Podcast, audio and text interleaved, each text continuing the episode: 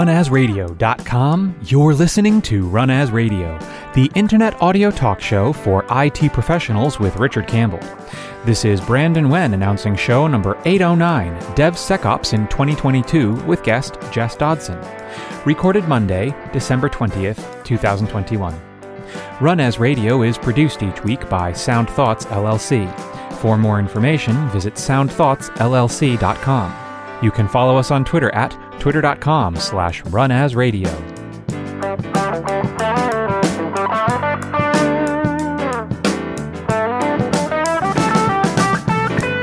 Well, Happy New Year. Welcome back to Run As Radio. I'm Richard Campbell, and my guest today is Jess Dodson, who's a customer engineer at Microsoft Australia. She focuses on identity and security. And if you've run into girl germs online, chances are you've spoken to Jess.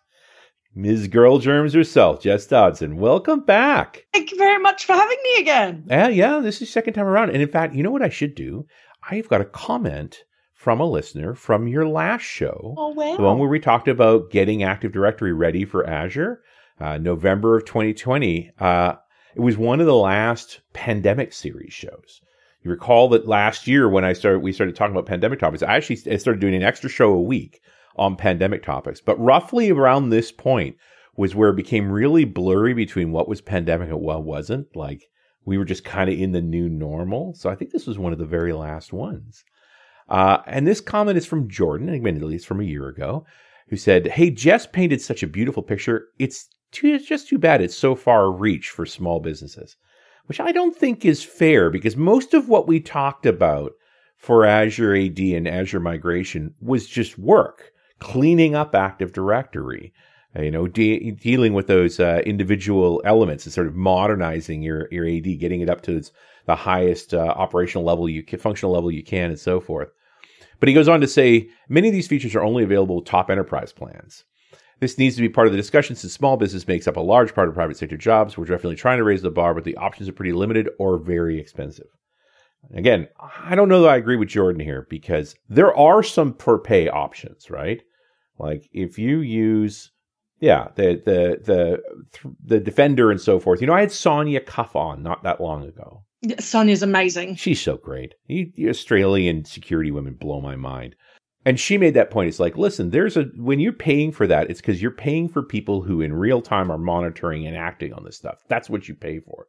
The software comes free on every SKU of M365. Yeah, absolutely. And that's to me, that's the thing. Like you, when you are looking at paying for something like this and paying for the intelligence, you're you're literally paying for the intelligence that sits behind it. And Right. that to me is the big thing.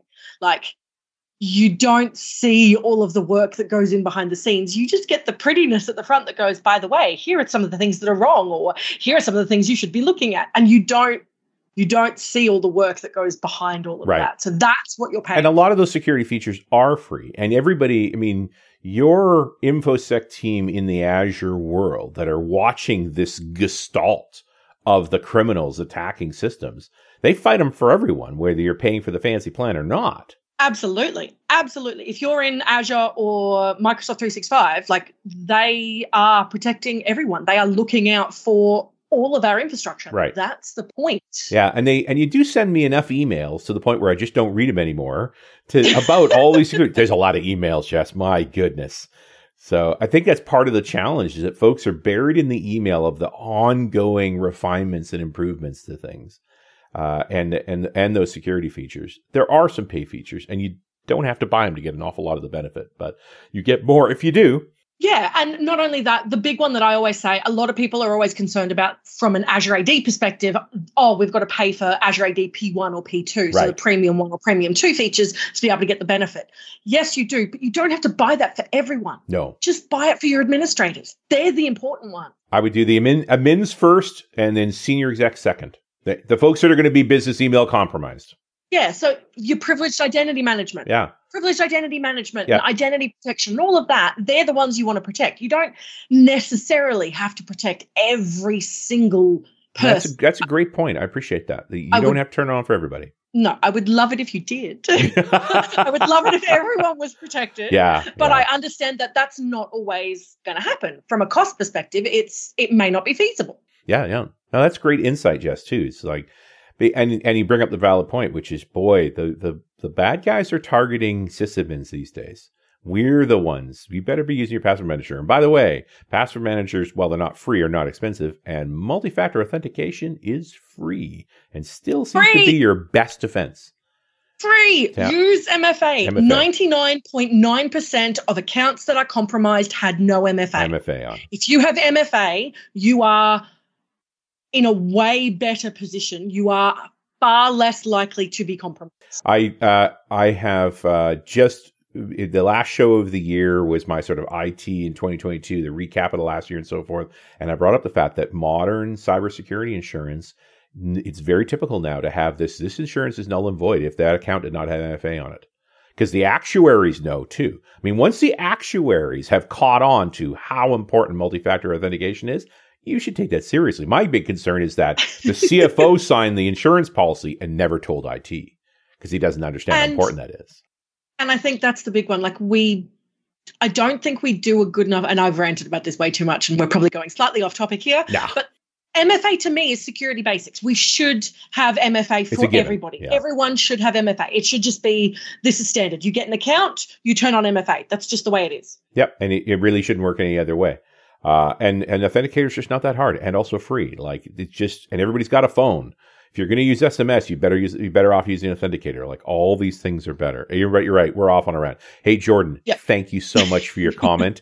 a Run As Radio mug is on its way to you. And if you'd like a Run As Radio mug, write a comment on the website at runasradio.com or on any of the social medias. We publish every show to Facebook and to LinkedIn. And if you comment there and I read it on the show, We'll send you a Run As Radio mug. You've got a mug. Did I send you I mug? I do have a Yay. mug. I do. Is it's it purple? one of my favorite. It's huge. No, it's yellow. It's yellow. I have a yellow mug. Oh, that's right. Because you did a yellow you did a yellow show. So you got the yellow I mug. did do a yellow show. Yeah. Yes.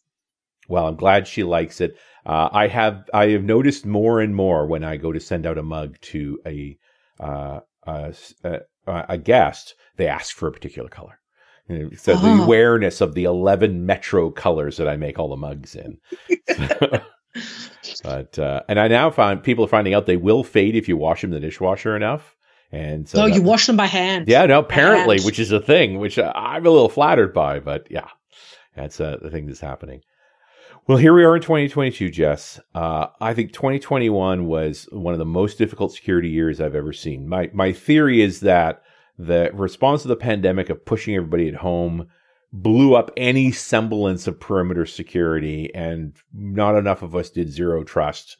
Our, our zero trust was a little too trustworthy, and we were just vulnerable. Very, very. And zero trust is very topical at the moment. Everyone mm. is very focused on zero trust.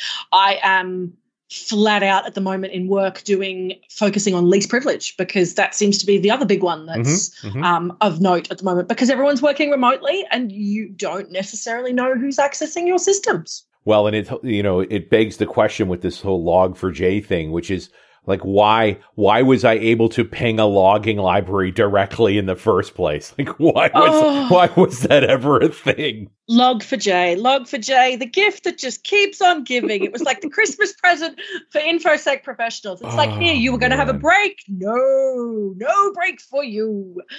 Um, yeah, and and none of us should throw stones the, the us .NET folks have had plenty of security issues. You know, earlier in 2021 with the Hafnium exploits for Exchange, like we've all taken a kicking. Apparently, it was Java's turn. It was, and I think I think it's it, it, it does sort of round robin. Like there is no one who is immune exempt yeah. from this. Yes, True. it's you will get pinged at some point. That's the one good thing. So being a blue teamer, we have to protect all of the things. Whereas an attacker just has to find the one little weakness. And there's always going to be one. Like we can't avoid that. We've just got to be able to do as much as we can to protect against it. And I think that's where Log4j has really proven one of our big weaknesses. Sure. In that, why are we not doing bill of materials for our applications? Why are we not paying attention to how our in-house applications are built and what software they're utilizing to be able to run and i think that to me is the, the biggest issue that we're finding is that organizations don't know if they're compromised or don't even know if they're vulnerable Right. because they have no idea whether it's running in their environment. And it, it was all the internally built apps that were the big. I mean, there was certainly external apps that were also exploited, were at risk. But I mean, those teams. I think about uh, Ubiquiti Networking, their controllers, uh, all depending on Log4j, but they got their patches out pretty darn quickly. Uh, they did, yes. but to me, talking to IT folks, it was when the CTO or the CIO turned around and said, "Are we vulnerable?" And you couldn't answer the question. Yeah, you could you could see the op stuff going, yeah. Uh, what's what? So a software bill of materials. I, I mean, I love the term. I you know it's got a Wikipedia entry, so that's a good sign. But literally just a list of the libraries you depend on. And like to me, obviously, if, if anyone's listening to this and they've heard me rant before, I speak a lot about the security basics. And this to me is the application version of uh, a CMDB. So Sure. this is knowing what you have Yeah. and knowing how things are built and how things connect to one another. And a software bill of materials is it is the underpinning documentation that sits with your development of applications. Like Right. I I, I'm struggling to understand how this is one of those things that's been missed. At the same time, I feel a little bad, and I'm going to throw a lot of shade at agile and the whole let's work faster and let's just keep doing iterations and it'll be fine. And I think that's probably got a lot to do with it because it's just move quicker, move quicker, move quicker. But at the same time, because part of that process is automating build and deployment, which means you have a document that is the bill of materials. It's the build process. Like it's you would be- hope. it, it references everything. I mean, the idea that we would extract that in some way that you could make it visible to your infosec guys to say, "Hey, here's what's in the bill of materials for this application." But that's the other side of agile is this automation, which means operating documentation, code that brings in all those things. I just wonder if we've not asked the devs that question as IT folks. And it's and it is quite possible that from yeah, yeah, the perspective of operations or security, security's gone, I don't know if we're vulnerable, and operations have gone, I don't know if we're vulnerable, and neither of them have gone and actually spoken to the developers right. who have produced these applications, who may actually be able to tell you that. They're relying on operations staff to give that information. And operations have no idea. Sure, and are also the ones that are probably going to be able to fix it for you too by getting that patched version of that library into play and getting it into the build pipeline. So it is kind of an all hands on deck. DevSecOps! Yes. DevSecOps! Why can't we do DevSecOps well? well, I Oh. mean, what I like about this is if I've got a security responsibility of any kind, like just the fact that I need to go talk to Dev about this, like all so often we have Dev making asks of us. The fact that we can make asks of Dev back, like there's a mutuality to that. It's like, hey, I really It's nice. it would it would help and and you know building a script that would take that that build uh, application the thing that puts that software together and deploys it to extract all the libraries so that i have this management database down to the library level so that when asked the question hey what log4j have we got and if you want to get fancy what versions of log4j are we using dun dun dun like that should Yeah. be queryable that should absolutely be be. queryable it would be nice to see more collaboration between all of all of Sure. tech. So devs, security, and ops should be spending more time collaborating. And I think, and now I'm going off on a really weird tangent here. That's probably my biggest bugbear when it comes to something like DevSecOps is you see organizations that are like DevSecOps, that sounds awesome. That's one person who can do all of the things. Yeah. No, that's not what it is. yeah Um, and I think there's been quite a, a, a I wouldn't say a love hate, but a hate hate relationship between development and operations because it's it's very much a devs do things that operations hate and ops always say no, so devs hate ops. So it it needs to be that mutual doing things together to have the right outcome and involving security from the get go. yeah And that to me is the part that we miss, both from a development and an operations perspective, that getting security involved rather than just having it sort of tacked on the end of, oh, yeah, maybe we should mention this to security.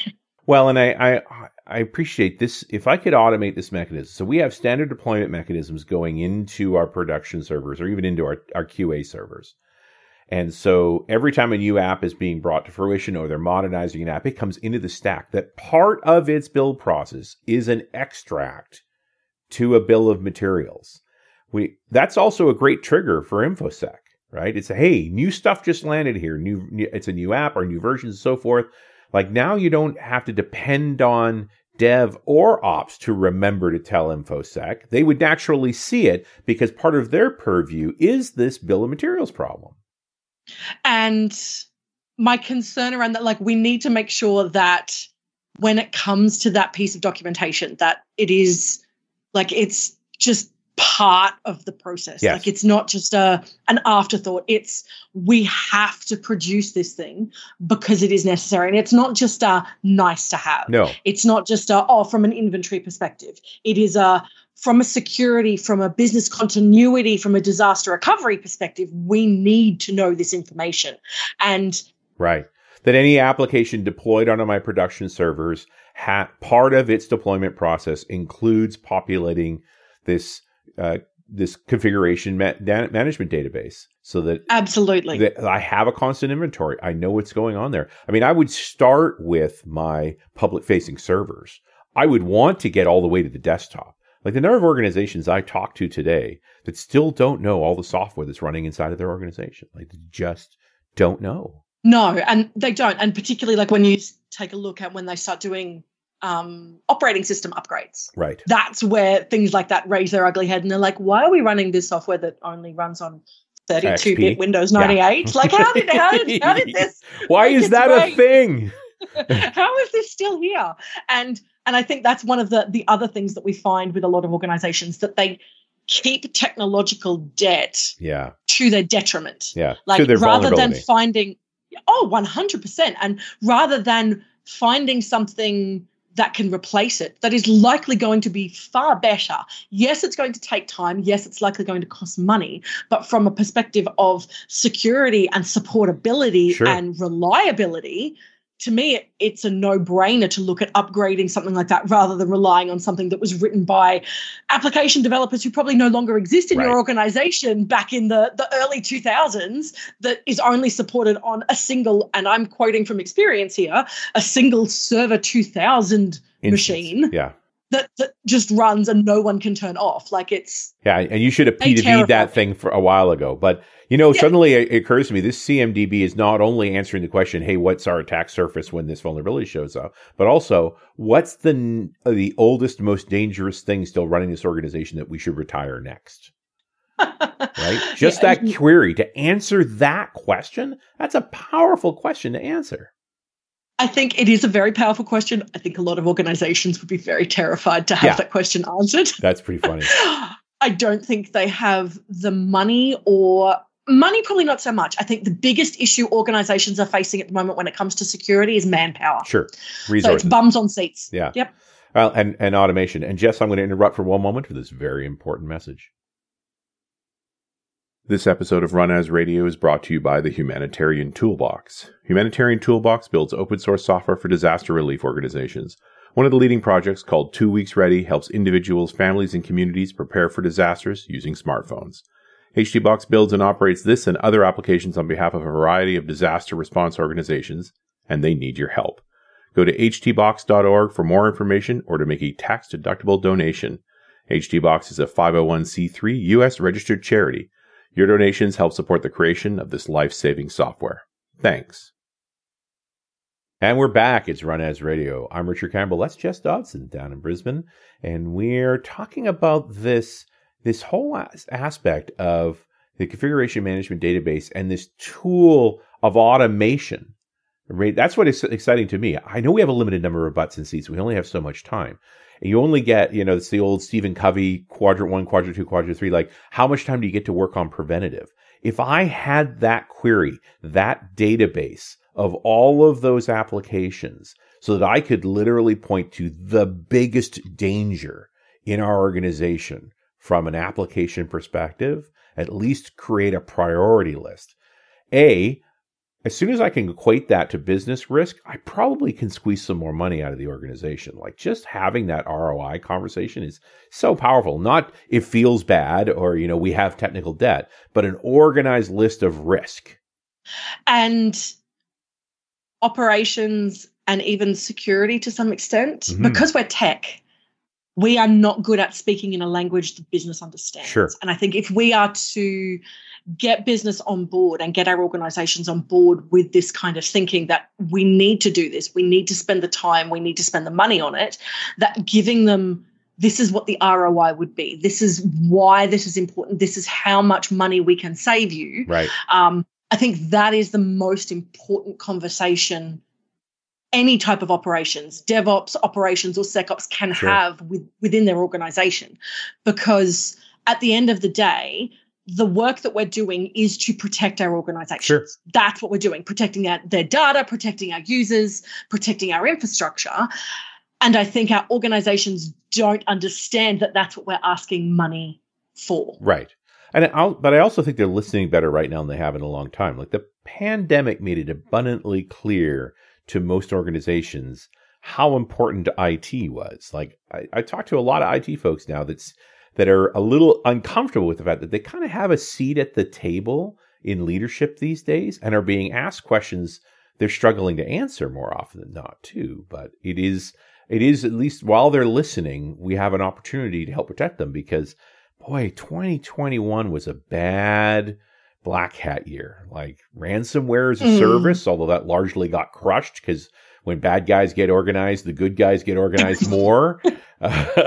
but still, I think we're more used to being organized. Let's be honest. I think Yeah. that was that was more what it came down to.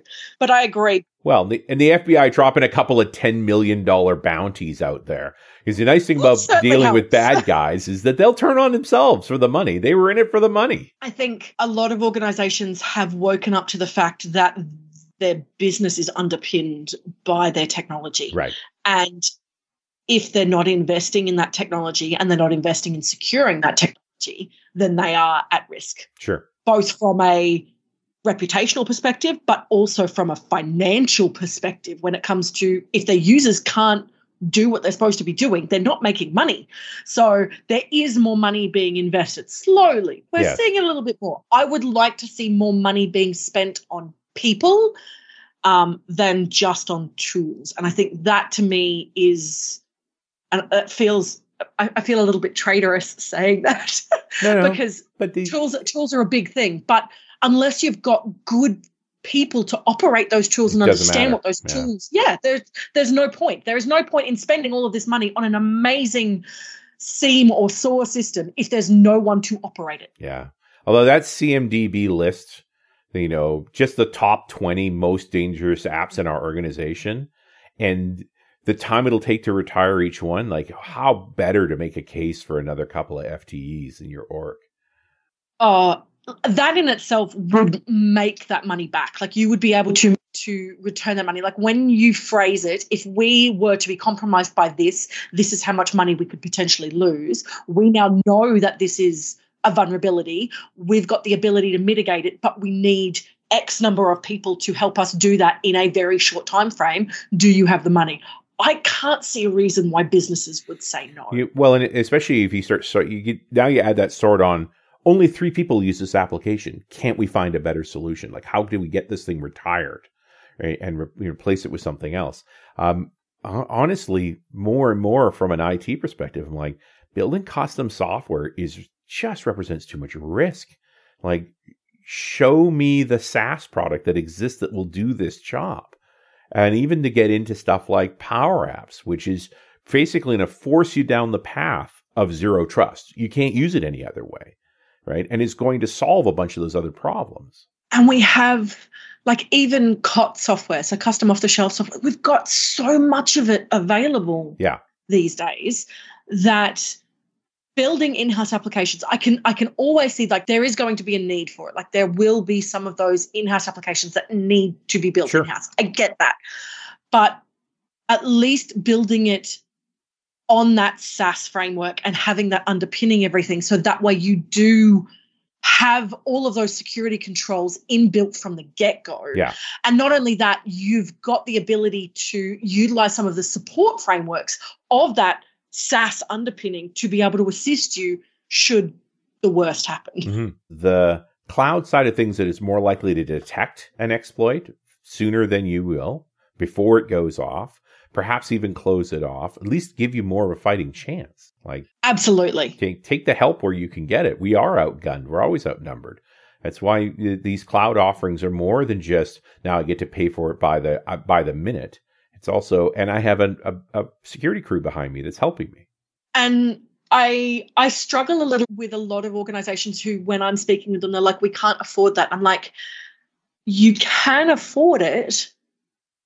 Because you will get so much out of it. Yeah. It's just that you don't know what you will get out of it. I think that's like arguing issue. against the cost of door locks. Yeah. To me, I find it very strange that there are organizations and there are even security and CIOs and CTOs and, and, and CISOs out there who argue against spending that money. And I think a lot of it comes down to they don't know what they don't know and they right. don't realize just what they get. And we don't do a very good job of selling that. And we get hung out to dry when it goes sideways, right? When a ransomware attack goes off, it's like, why didn't you prevent this?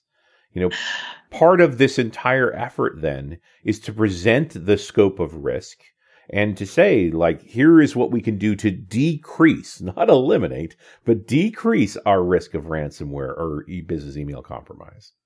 We are, and that's the thing. Security is very much in risk management. Blue teamers are risk managers. That's sure. what we do. We're trying to mitigate the most prominent risks in the environment. That's what we're focused on. Yeah. At the same time, I think when it comes to the way that we do that, I'm not sure a lot of blue teamers do get very myopic. We sort of zone in and go, this is the one thing we must focus on. And there needs to be a broadening. Sure, and I sure. think that may be why something like Log4j did end up causing some of the havoc. I think a lot of heads we turned when focused, lifted up, right? We were looking at yeah, the wrong that, thing. That's the thing. So we were focused on zero trust and least privilege and and very focused on this thing. And then all of a sudden it's like, oh crap, we totally forgot about all of our applications that people are authenticating against. That's great. Like we we're, we're getting the authentication and MFA and and privileged identity management and and all of that sorted, but we missed this big chunk of do we know what our applications are running do we understand as yeah. you've you've mentioned all the libraries that they are running are they vulnerable and we didn't focus on that and i think that's where a lot of blue teamers are now starting to realize that we need to have that broader view rather than that very myopic very concentrated view on a single thing or sure. a single focus because red teamers don't do that. Well, that's just the problem. You when you wear the tinfoil hat, the tinfoil hat wears you back, right? Like yeah. it, it is a feed. You are in an echo chamber because other people don't want to hear it, and you'll tend to just keep smashing into into the wall over and over again. In some ways, I kind of like it when we don't have purely dedicated security people because that broad set of work, if you can do a few different jobs and touch more of the organization, it's easier to have a sense of how work gets done, what productivity looks like, those, those pieces. You know, I, I feel for the InfoSec guys who, you know, eventually the rest of the organization has reacted to them as that's just a business impediment tool over there, slowing things down. And I am a huge, huge fan of proper security operations. So, mm-hmm. op- and I, I say that not focusing on those people who are like proper security operations who sit in SOCs and who spend their time looking at SIEMs and and reacting to incidents. Right. I'm talking about security operations in the sense of operations staff who also wear that security hat, right. who are also very much focused. And I, I, say that with a lot of love because in a previous life as a systems administrator, that was what I did. That was what I focused on. I was focused on securing my Active Directory environment, even though that wasn't my primary function. I was there to keep the identity system running. Sure. But security underpinning that operations is what makes for a really good security person because well, they understand the infrastructure. Right. And be able to have that information. Those, when those CVEs come in, who reads them? And yes. who answers the question, does this impact the organization? Right. And and that's if that I, I I'm not gonna say that's every IT person's job, but that should be a lot of jobs they, they in that space. and it's not. I think a lot of organizations have pigeonholed, Yeah. and there are those silos of this is operations and this is development, and these are our security people, and never shall they interact with one another. And they all have very specific roles. And I think we need to allow our developers and our operations staff to have more of a say and more of a, a focus on that security to enable them to do better work and we need to enable them to do that. And I think that's the biggest issue because they've been very much security is not your job. That is the security team's job. And no, you sh- shouldn't touch that. We shouldn't be doing that. We should be saying, no, you need to be focused on this. You need to see those CVEs. You should It has to be part of your problem space. you should have access to our SIEM. You should see these incidents as they're coming in. You should help us resolve them when they come in because it's part of your job too. Yeah. Well, and, we, and none of us have a job if this goes down, right? If they, if the, if the, if the worst happens, then the attackers are successful.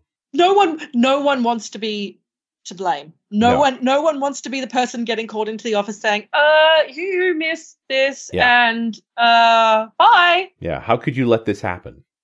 Yes, Which is grossly Yes. unfair too, right? Like, and and again, you know, you can also look at this whole exercise in configuration management as a cover your ass exercise. That it's like, hey, I have presented to management the scope of the risk. I haven't kept it a secret. I haven't talked in vague terms. I have done a, my job. I have covered this. Yes, and that to me is from a business perspective, a CMDB or a, a- an SBOM that contains all of those bills of materials for your applications. That to me is their way of mitigating that risk and being able to say, yes, we've got all of this. But Right. from an operations perspective, even from a development and a security perspective, that is very much a I have done everything I can. I have been able to find the information and I have presented it to management and I have given them my recommendations on what we should do. Mhm. What they do from here is now up to them. I've done what I can do from a risk perspective. I'm fine. Yeah, you can't stop the Log4j thing from happening, but you're doing your job well when that CV comes across your desk and you can quickly find all of the apps that are running log4j. Be even better if they also knew what versions so that you can inform them these versions are vulnerable. Because apparently the really old versions of log4j, like if you were truly negligent in your Java app and it's like a version, it's a Java app from 1998, you were fine. Yeah, I am so frustrated to the nth degree by that. That that's probably the most irritating part of all of this because I've spent so much time going, no, update all of your things. Yeah. Make sure you've got the most recent versions. And now we're like, by the way, if you're running a really old version of Java, Yeah, you're fine. doing fine. Well, it's just like, you know, if I have a piece of software old enough it can't connect to the network, it's fine.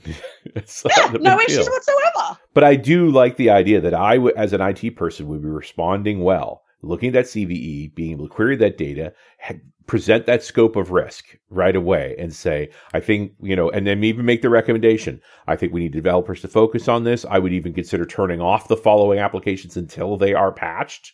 You know, which I saw happen here in Canada. A whole bunch of government Anything services went away. Yeah, turn them off. Public facing, just turn it off. Oh, no. I, I, I the understand tax man be- turn off their sites in Canada. You couldn't file taxes for a week because it was all shut down.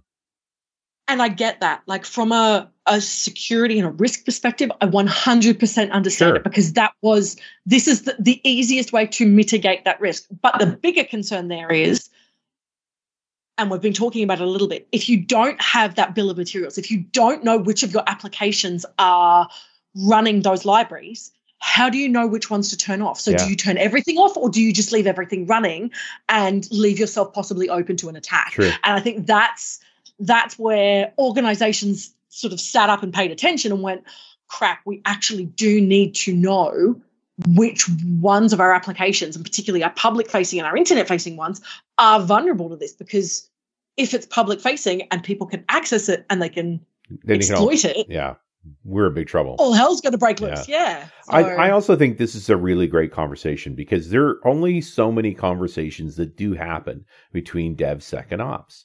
And all of us are inf- affected by this now. So to, to this, we need to build up this bill of materials. We need to be able to respond to these kinds of vulnerabilities. I think is hugely powerful. Hey, before we run out of time, Any thoughts on the open source side of this? I mean, Log4j was an open source project. I think there were some folks saying this is why we shouldn't be using open source.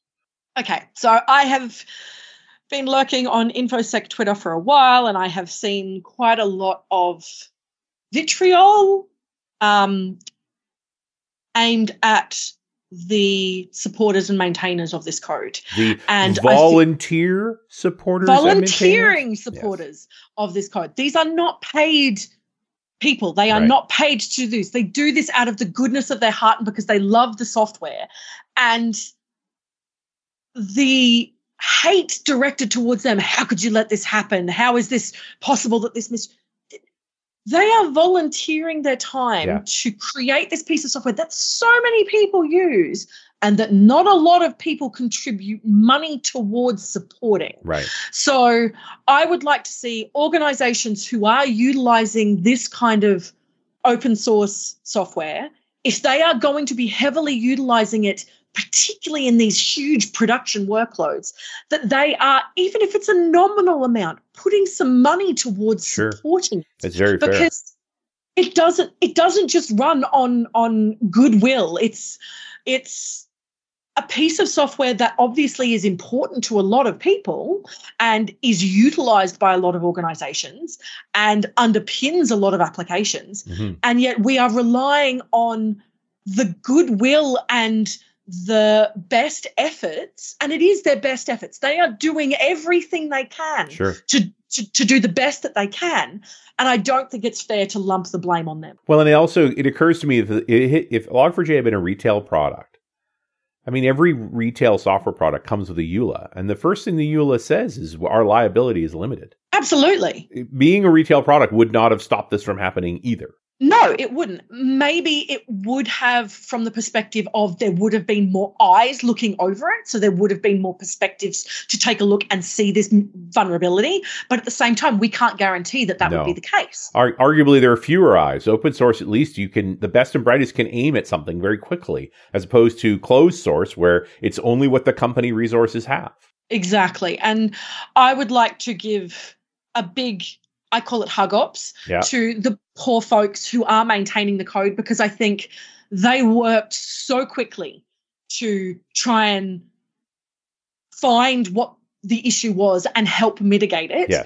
And b- being very transparent in that as well. Like you, you can imagine that for a lot of people, they may have been like, no, no, no, there's nothing to see here. No, there was there was a lot of transparency in regards yeah. to this, and I don't think they deserve the vitriol that had been directed at them. Well, and fixing the pat and just fixing the code wasn't the real problem anyway. Ultimately, you still had to roll it out everywhere. Yes, absolutely. it doesn't matter what strategy you used, you were going to have that problem no it wouldn't it wouldn't have made any difference. And i think that ties back very nicely bums on seats. And yeah. it, it, works both ways. We need more bums on seats to be able to do that work of rolling it out. But from a an oss supporting perspective they need more bums on seats to help them yeah. do this. So if there are people out there who are throwing shade maybe they should put their hands up and help support this software. Throw a little money into the equation too. And this you know the foundations and such are a part of this. I just think it's interesting from an it sec perspective to say, yeah, we're looking at our bill of material. The other side of this bill of materials is which of these are open source libraries we should be contributing to them. Absolutely. Finan- whether that's cash or dev resources, we should all be contributing to them. They're important to us enough that we're using them. They are, and that's we do not give enough credit. Like a lot of focus is given to the big software companies sure. and the ones that we're paying money for, but a lot of our organizations, I would say pretty much every organization is reliant on some form of OSS. Yeah, it's true. Somewhere in their organization, they are reliant on it. Yeah. They may not realize it. And that's where that SBOM comes into, into play. Understanding where they are reliant and being able to put some resources back into supporting that so that there is the help when something like this happens. Awesome. Hey, Jess, thanks so much for coming on the show. Happy New Year. Glad to have you on. Happy New Year to you yeah. too. Hopefully, 2022. We're not gonna. I, we're gonna get a break. We're I gonna get a break. The tagline's to be: "It couldn't be worse." I don't know the answer to that. We had but. 2020, then 2021, 2022. It's it's it's very much going to be. You can see it now. 2022. Hold my beer. yeah, I think we already had a couple of years of that. I'm ready to put the beer down for a little while. Thanks again for coming on. No dramas. Thank you for having me. You bet. And we'll talk to you next time on Run As Radio.